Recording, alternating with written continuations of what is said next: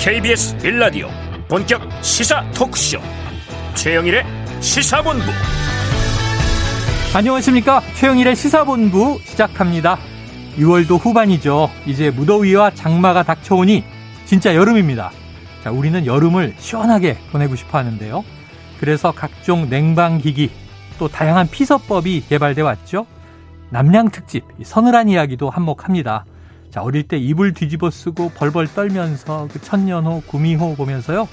도대체 무서워하면서 나는 왜 이걸 보나 스스로 반문하면서도 그 재미를 끊지 못합니다. 자, 어른이 돼 보니까요. 이 남양 특집이 정치 같습니다. 여야 정당, 정치인 너무 못해서 욕하면서도 이걸 끊지 못하고 매일 뉴스를 보게 되는 그러면서 자꾸 실망이 쌓여서 화가 되는 그 무엇 자, 이 여름 여야 모두 내부 권력 투쟁의 골몰에 있는 형국인데요. 자, 조금만 시각과 발상을 바꿔서 이 국민 주파수에 맞춰준다면 남양 특집 신세를 벗어나서 뭐 에어컨까지는 아니더라도 선풍기 정도 역할을 할 수 있지 않을까 그런 생각을 해봅니다. 또 그렇게 해야 하는 거 아닌가 하는 생각이 듭니다. 아니면 뭐 시원한 수박 화채 정도라도 아이고 민주당은 이 과일이 지금 또 금기어라고 합니다. 자, 누리호가 다시 발사대에 섰습니다. 내일 힘찬 발사와 최종 성공을 기, 원하면서 최영일의 시사본부 출발합니다.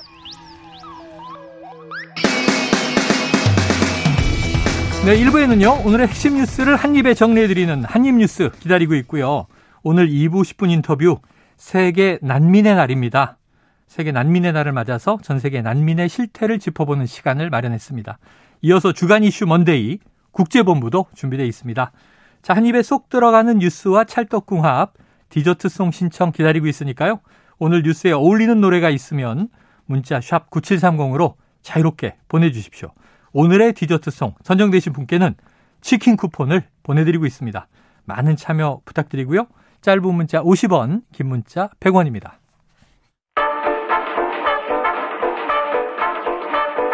최영일의 시사본부 한입뉴스.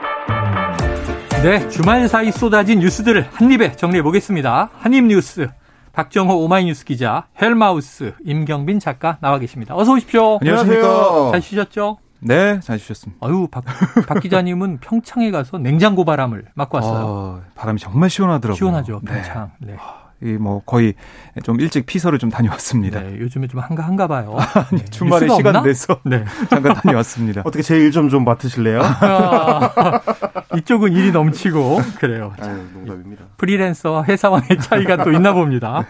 그런데 문제는 이 여름도 다가오고 이제 휴가 막 잡잖아요, 요즘에. 네. 여름 휴가 차수 잡고 막 그러는데 계획도 세우고 물가가 물가가 특히 유가가 고공행진인데 7월부터 유류세가 더 높아지나 봅니다.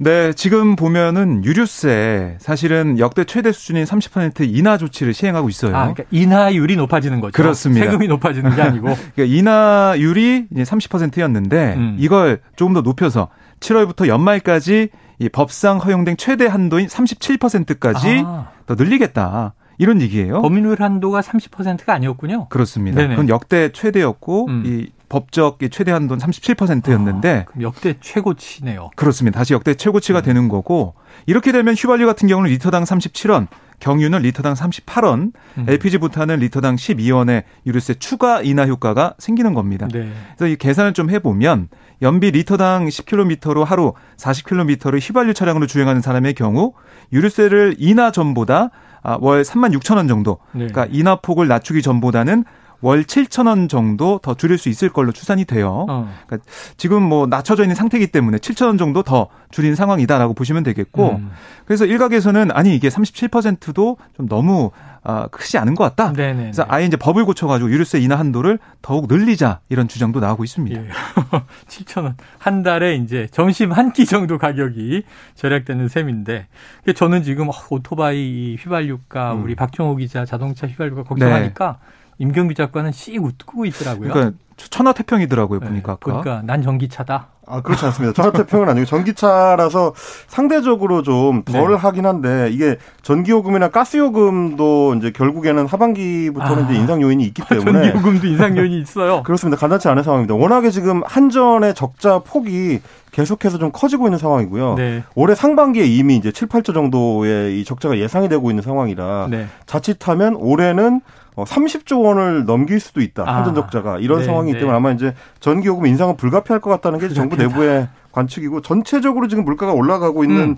상황이라 어제 이제 비상 경제장관 회의가 열린 건데 그랬죠. 어, 문제는 이제 지금 내놓고 있는 방안들이 이미 이제 예측 가능한 범위에 있었다는 겁니다. 음. 저희가 뭐 브리핑 시간을 통해서 몇 번 이제 소개를 해드렸던 게 이제 네네. 37%까지 유류세 인하하는 건데 예. 딱그 정도 선까지. 왜냐하면 예. 이제 법으로는 그렇게까지밖에 그렇죠. 못하기 때문에 물론 어, 국민의힘에서는 지금 이제 유류세 인하 폭을 더 확대하는 그 법률안을 내놓고 있긴 한데 음. 개정안이 통과되려면 시간도 오래 걸리고 과연 이제 야당이랑 협의가 될 수 있을지 이런 게 문제라서 결국 궁극적으로는 어, 유류값 자체, 국제유가 자체가 내려가야 되는데, 네. 어, 그 외에 뭐 여러 요인들이 지금 엉켜 있는 상황이라 과연 우리 음. 정부가 할 수 있는 어, 상황이 많이 있겠느냐, 이런 걱정은 좀 있습니다. 네, 말씀하신 대로 어제 추경호 경제부총리 겸 기획재정부 장관을 필두로 비상경제 장관 회의가 있었고 정부가 이제 내, 낼 수 있는 모든 카드를 이제 동원하고는 있지만 말씀하신 대로 지금 물가 인상률에 비하면 그렇죠. 정부가 쓸 수 있는 카드가 제한적인데 그러니까 그러다 보니까 이제 네. 오늘 아침에 네. 윤석열 대통령도 이제 약식 기자회견 기자들하고 하는 자리에서 아, 그래요.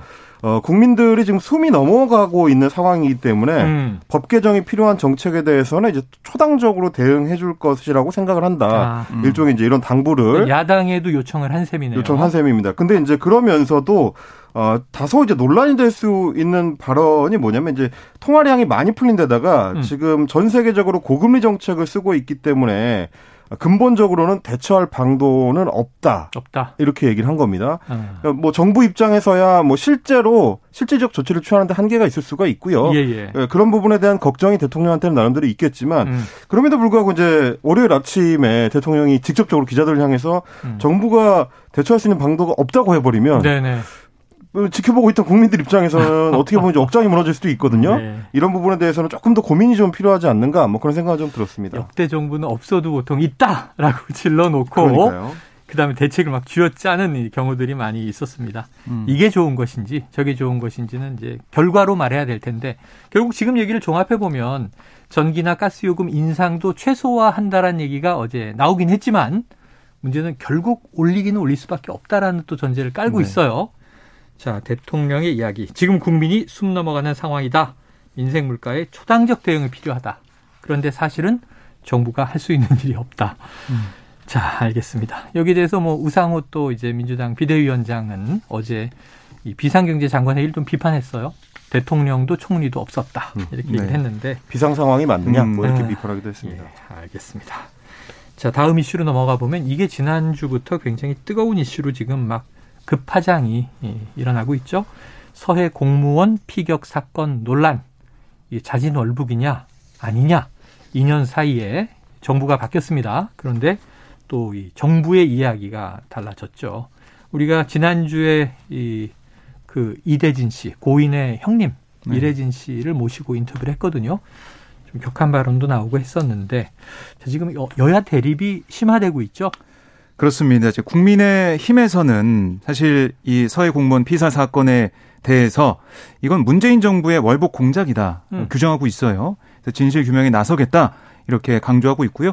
특히 그래서 이 삼선의 하태경 의원을 단장으로 하는 진상규명 TF 네. 이렇, 이렇 습니다. 서해상 어, 공무원 피격 사건 진상조사 TF 이걸 발족해서 아, 내일 1차 회의를 열기로 했어요. 네. 좀 TF 위원을 보면 국방위, 외통위, 농해수위 같은 관련 상임위에서 활동한 뭐 김석기, 신원식, 강대식, 전주의 안병길 의원 등이 음. 참석을 해서 함께 하게 되겠고요.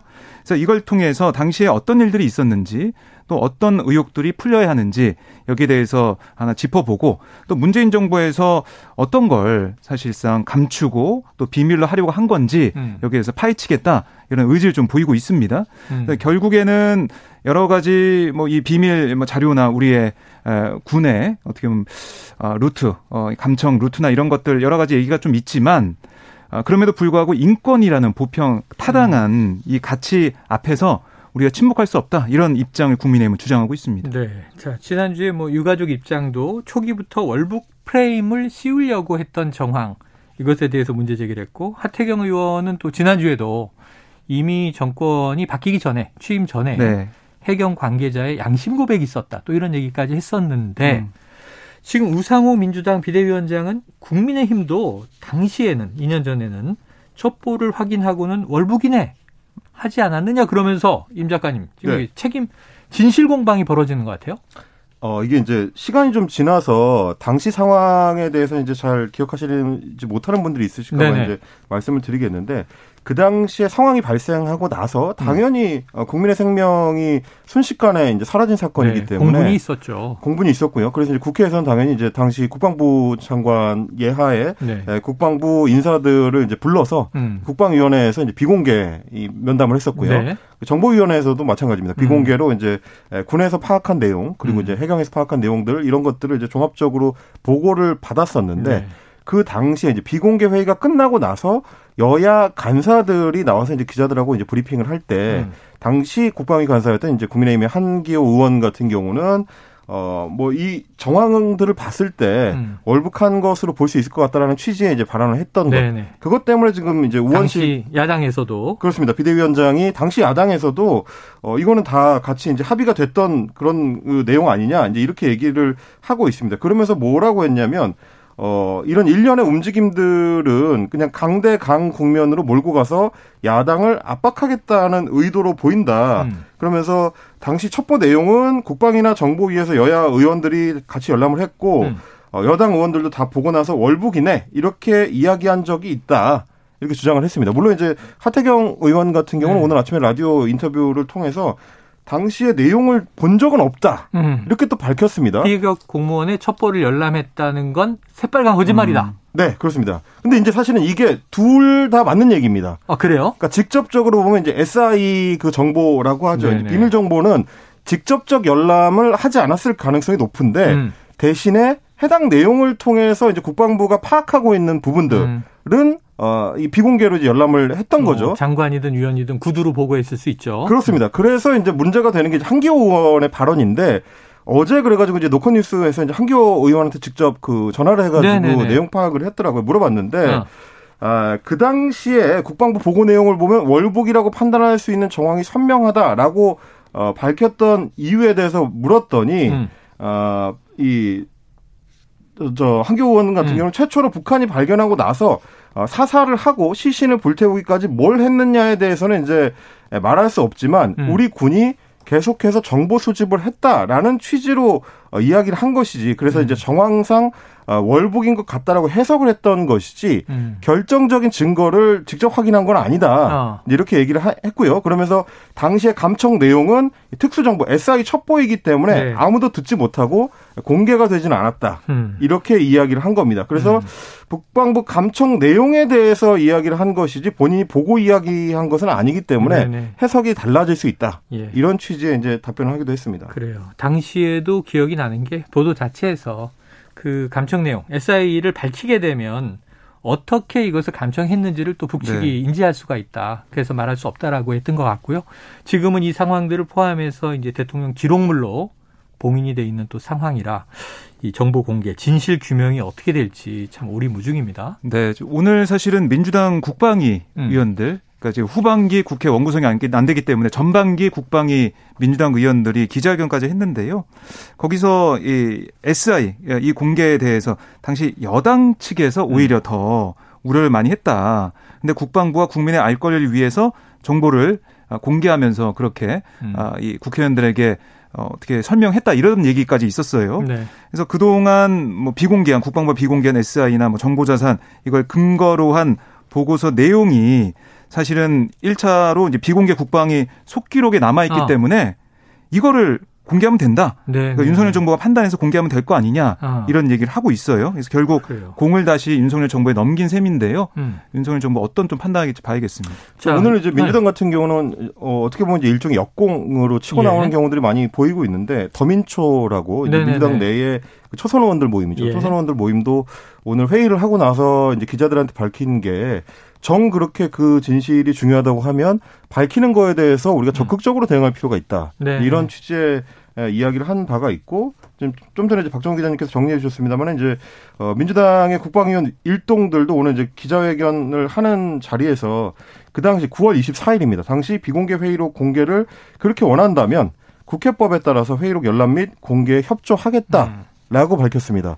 이렇게 되면 국민의힘 쪽에서 국민의힘 국방위원들이 어 그러면 공개합시다라고 하면 이제 아. 내용이 공개가 되는 겁니다. 또 아예 뭐 당시 청와대 국정상황 실장을 지냈던 윤건영 의원 오늘 보니까 이제 여야 합의가 필요한 게 아니고 정부 여당이 마음 먹고 공개하면 되는 일이다. 음. 공개하고 싶다면 공개해라. 근데 이제 윤석열 대통령도 지금 이런 국민 의문에 대해서 입장 밝힌 게 있다죠.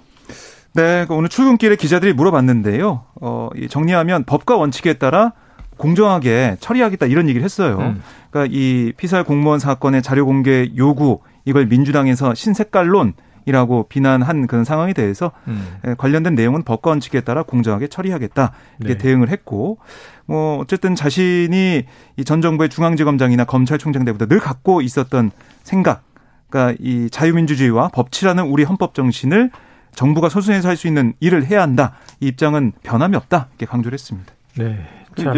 상황을 좀 정리를 해보자면 이런 음. 것 같습니다. 지금 내용을 두고 다투는 형식을 취하고 있는데 음. 여야가 사실 당시에도 군이나 뭐 이제 관련 안보 쪽에서 파악한 내용들을 양쪽 다 보고를 받았었거든요. 네네. 그러니까 결국 이제 여당 의원이나 어 야당 의원이나 그 당시에 국방이나 정보위를 통해서 획득한 정보 내용은 똑같아요. 네네, 그렇죠. 지금 서로 양쪽을 향해서 이 잘못했다고 이야기하는 게 실제로는 공개됐을 때 어떻게 보면 음. 논란의 여지가 있는 내용이 포함되어 있을 가능성. 그래서 결국은 오히려 정쟁이 더 커지기만 하고 음. 예, 유족들이 원하는 바 혹은 이제 국민들이 원하는 바대로 속 시원한 내용이 밝혀지지 않을 가능성도 상당히 있습니다. 네. 이런 부분들까지 좀 고려를 해서 이게 단순 정쟁으로 그치지 않도록 좀 잘좀 좀 조율할 필요는 있어 보입니다. 그럴 필요가 있어 보입니다. 그런데 여기서 이제 또 당사자죠, 당사자. 이 서에서 피살된 공무원의 유족은 또 이게 이 고소를 할 예정을 밝혔네요. 네, 그렇습니다.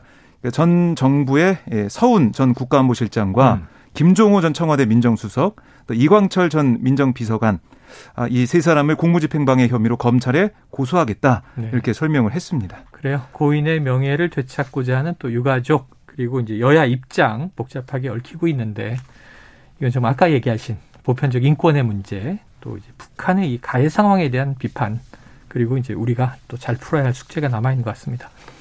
자, 12시 38분을 향해 가고 있습니다. 이 월요일 점심시간 교통 상황을 좀 알아보고 이어가겠습니다. 교통정보센터에 김민희 리포터 나와주세요.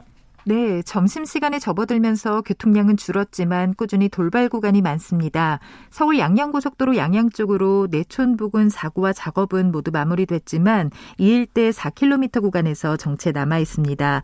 영동고속도로 강릉 쪽으로 서창 분기점에서 월곡 분기점 사이와 또 반월 터널에서 둔대 분기점 사이로 정체되는데 둔대 분기점 부근 2차로에는 화물차가 고장으로 서 있습니다.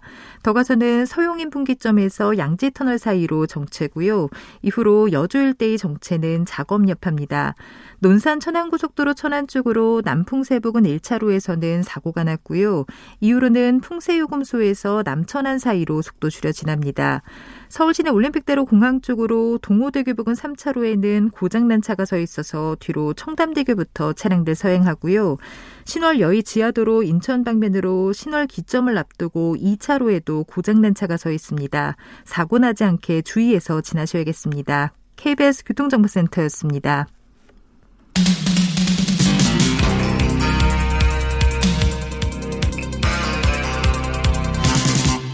최영일의 시사본부.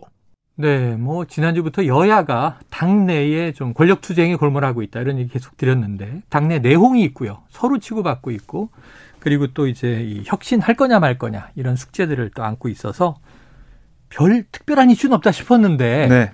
보니까 오늘 오후에 최강욱 민주당 의원 윤리심판원이 열린다면서요? 네, 그렇습니다.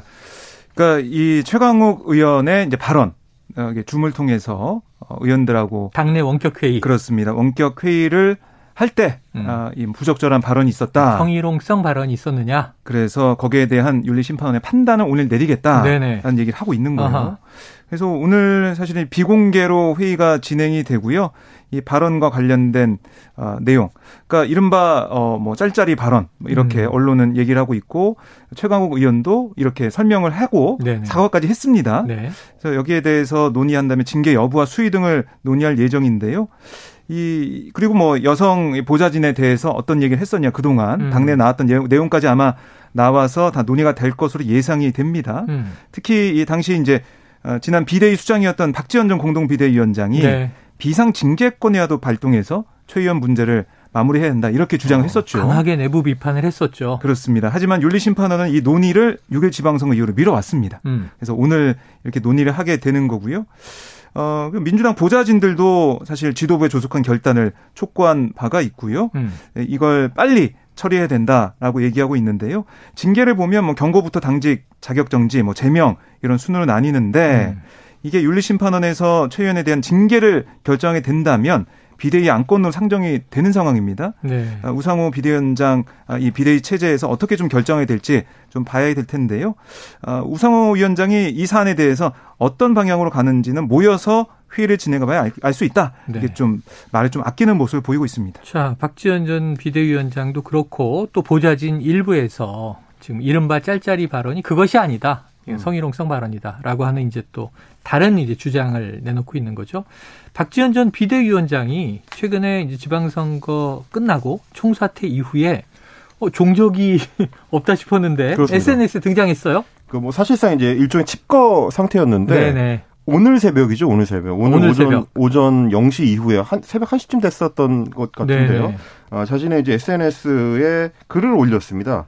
뭐라고 했냐면 민주당은 지방선거를 앞두고 최 의원의 성희롱 발언과 동료 의원들의 은폐 시도 그리고 2차 가해까지 합당한 징계를 하겠다고 약속했기 때문에 음. 이번 최강욱 의원에 대해서 이 중징계로 혁신을 증명해야 된다. 아, 이렇게 얘기를 중징계해야. 한다. 그렇습니다. 이제 그렇게 해서 어 이거를 제대로 혁신의 길로 가면 가려면 이제 동지의 잘못을 처벌하고 국민께 다가가는 길이 될 것이다. 음. 이렇게 얘기를 하고 반대로 어 그렇지 않다면 음. 팬덤의 길. 그래서 동지를 감싸주고 국민께 바, 버림받는 길로 갈 수 있다. 어. 이렇게 두 가지로 갈라서 이야기를 했습니다. 네네. 네. 이번에 이제 최강욱 의원에 대해서 이제 중징계가 필요하다라는 입장을 밝힌 건데요. 음. 뭐 어떻게 보면 다른 사안도 아니고 이제 이 사안을 통해서 뭐 거의 한 2주 만에 이제 직접적인 발언을 네네. 하기 시작한 건데 이것만 하더라도 이제 박지원 전 비대위원장 입장에서 이 사안을 얼마나 이제 중요하게 보는가 예. 일종의 뭐 자신의 앞으로 어떤 정치적 그 방향성에 있어서는 일종의 시금석으로 이 사안을 보고 있는 것이 아닌가라는 음. 생각이 들고요.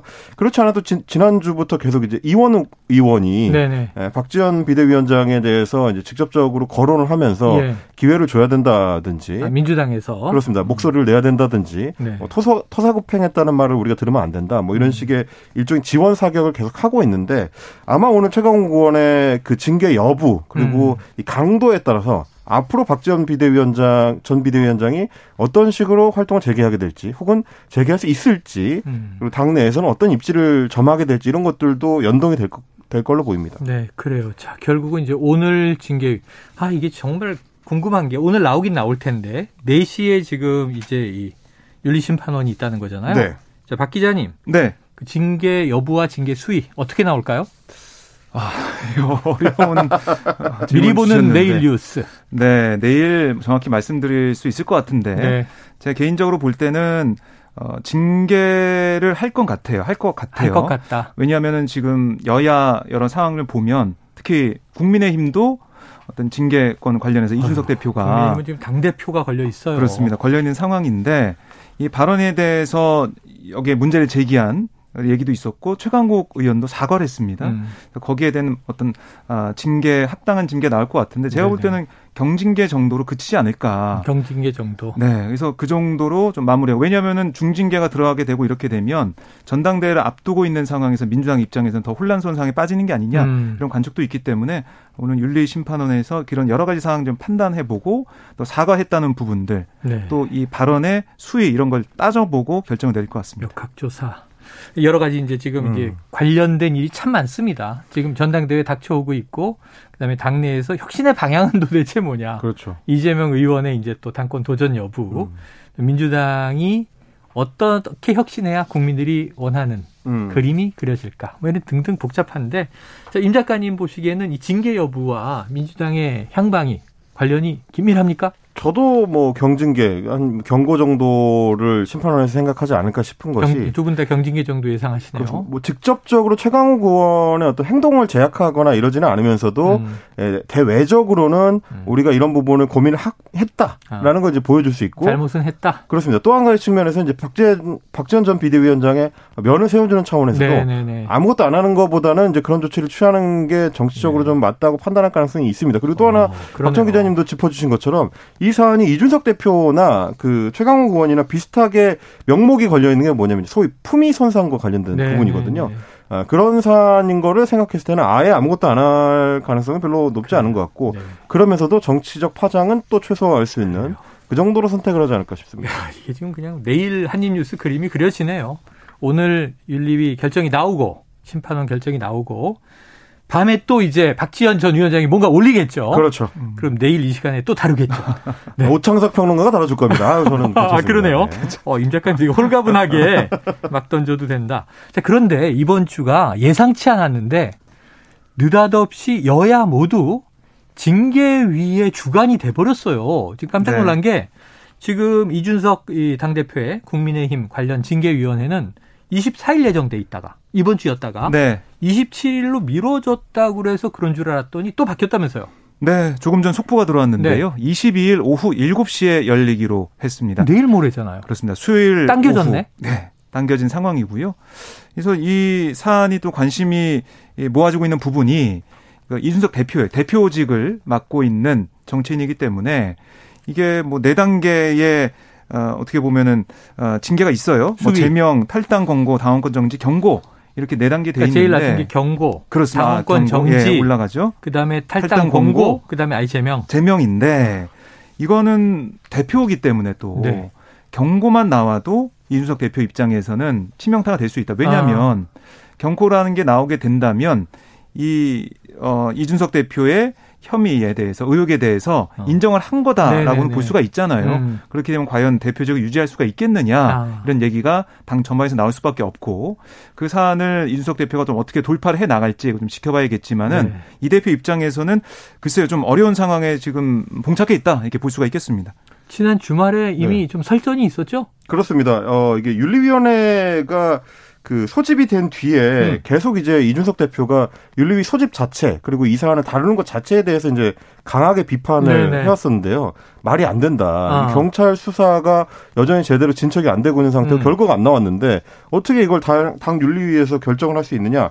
이렇게 얘기를 해왔는데 그거에 대해서 이양희 윤리위원장이 지난 주말에 네. 이례적으로 이제 토요일입니다. 18일에 입장문을 냈습니다. 어. 그랬는데 윤리위의 운영에 지정을 주는 이 부적절한 정치적 행위가 벌어지고 있다. 아. 이준석 대표를 겨냥한 거죠. 당 대표의 발언이 그렇습니다. 압박이다? 그러면서 예, 강하게 이제 유감 표명을 하면서 윤리 활동에 대해서 정치적 해석이 제기되고 이 당 사무처의 부적절한 업무 처리로 정상적인 활동에 심각한 지장을 받고 있다 이렇게 아하, 얘기를 했는데 네네.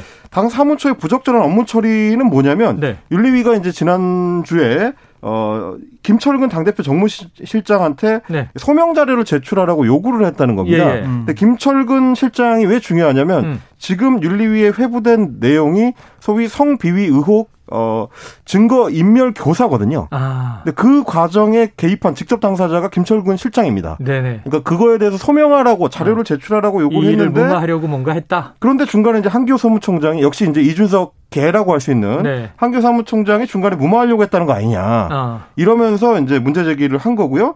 그래서 이항희 위원장 같은 경우는 윤리위는 당원 개개인의 지위 고하에 상관없이 음. 모든 당원에 대한 징계 관할 권한을 가지고 있다. 강조한 부분이 당 대표라고 해서 봐주는 거 없다. 네. 이런 식의 이제 입장을 밝힌 거라서 어, 어떻게 보면 윤리위에서 생각보다 강한 조치가 나올 수도 아, 있는 거 아니냐라는 이제 추측을 지금 낳고 있는 겁니다. 자, 이게 내일 모레 이 시간도 아니고 또 늦게 나올 가능성이 크니까 네. 지금 임경기 작가, 작가만 네. 먼저 예상을 좀 해주세요. 어떤 게 나옵니까? 저는 저는 어떤 형태로든지 징계는 나올 것 같습니다. 경고 이상. 경고 이상. 뭐 네. 아무, 것도 안 하는 각하 결정 외에는 다 징계니까요. 네, 그러니까 무혐의 무죄만 아니면 그렇습니다. 근데 이제 문제는 뭐냐면 당 대표를 윤리위에 회부를 했을 때는 음.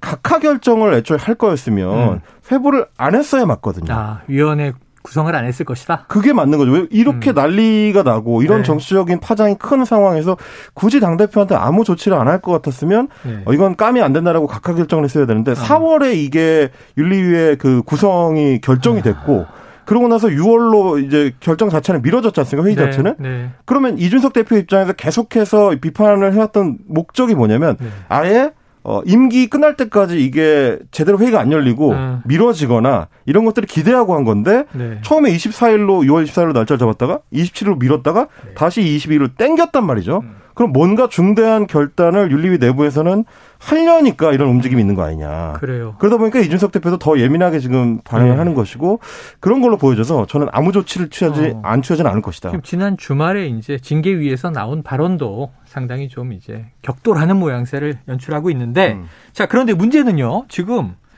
당 지도부 내에서 최고위원회에서 지금 이준석 대표와 배현진 의원이 엄청나게 설전을 벌였다는 보도가 있어요. 어떻게 된 내용이에요? 네, 사실 배현진 최고위원과 윤석 대표가 지난번에도 좀 충돌한 그런 부분이 있었어요. 있었어요. 비공개 회의 발언이 보도가 되면서 음. 아, 안철수 이 지금 의원의 음. 아, 국민의당 출신 인사 어, 두명 최고위원 자리 지명. 채워 넣는 거. 근데 한 명은 국민의당 출신이 아니잖아요. 그렇습니다. 정점식 국민의힘 네. 의원이기 때문에 여기에 대해서 논란이 있었는데 이걸 둘러싸고 배현진 최고위원이 졸렬하다. 아, 졸렬하다. 이렇게 비판하면서 윤석 네. 대표와 설전을 벌인 모습이 있었는데 오늘 어떤 일이 있었냐면 음. 아예 윤석 대표가 오늘 공개 최고위원회 초반에서 음. 아니 회의가 공개 비공개 부분으로 나눠서 진행되는데 음. 비공개 회의 때 나온 내용이 자꾸 언론에 따옴표 인용돼서 보도되고 있다. 아. 그래서 최고위 의장 직권으로 이제 어, 비공개 회의에서는 현안 논의를 하지 않겠다. 어. 비공개 회의 때는 안건 의견만 하겠다. 어. 땅땅땅 이것만 뭐 네네네네. 하겠다는 거예요. 그렇게 얘기하고 어, 회의를 시작했는데 그런데 배현진 최고위원이 모두 발언 마지막 쯤에 음. 아니 이게 대표님이 말씀하셨는데 음. 그동안 최고위원 회의 때보다 너무 답답했다. 음. 최고위원들이 속사정을 터놓고 얘기할 수 없을 정도로 음. 그 내용이 공개되면서 부끄러울 때가 한두 번이 아니었다. 음. 그러니까 이건 대표가 음. 비공개를 좀 더 철저히 단속해서 당내에 필요한 내부 이야기는 건강하게 이어가야 된다. 네. 그러니까 그 얘기는 뭐냐면은 이 비공개 회의 내용이 밖으로 나가게 한그 어. 단속을 잘 못한 책임이 이 대표한테 있다. 어. 이렇게 얘기를 한 거죠.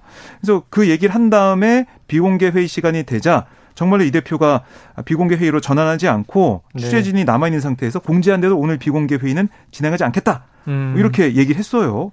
그랬더니 배채구 의원이 아니 이렇게 일방적으로 비공개 회의를 없애면 어떡하냐? 누, 누차 제가 회의 단속해달라고 제안하지 않았냐? 네. 맞서면서 고성이 오갔고요. 대표께서 스스로 유출하지 않았냐 그런 내용들 네. 본인이 나가서 얘기했는데 누구 핑계 대냐? 이렇게 얘기했고 그 사안을 말리다가 권성동 원내대표가 그만합시다. 뭐 책상을 내리치면서 얘기하고 이 대표 이렇게 이리 오시오. 막 이렇게 얘기하면서 그만하세요. 그만하세요. 지금 듣고만 있어도 기가 빨리네요. 정치가 국민에게 힘을 줘야지. 그 과정에서 이준석 대표는 이제 나가다 말고 아, 배현진 참. 최고위원을 네. 향해서 어 내가 내 말을 유출했다는 거야? 라면서 이제 반발로 이제 대꾸를 하기도 하고 그런 그 복잡한 양상이 벌쳐졌습니다. 자, 좋은 뉴스를 마무리하고 싶었는데 자, 누리호가 오전에 기립이 완료됐습니다. 지금 장마긴 하지만 내일 이변 없이 발사에 성공하기를 기원하면서 이 소식은 내일 또 전해드릴 거예요. 오늘 한입뉴스 여기서 마무리할게요. 자, 박정호 기자, 임경민 작가 수고하셨습니다. 고맙습니다. 네, 청취자 6861님 시사본부를 통해 핵심 뉴스를 들을 수 있어 좋습니다. 기름값 걱정 없는 여름 휴가를 기대해보며 디저트송으로 여행을 떠나요 신청합니다. 자, 이승기가 부른 버전으로 들려드릴게요. 치킨 쿠폰 보내드리고요. 노래 듣고 입으로 돌아옵니다.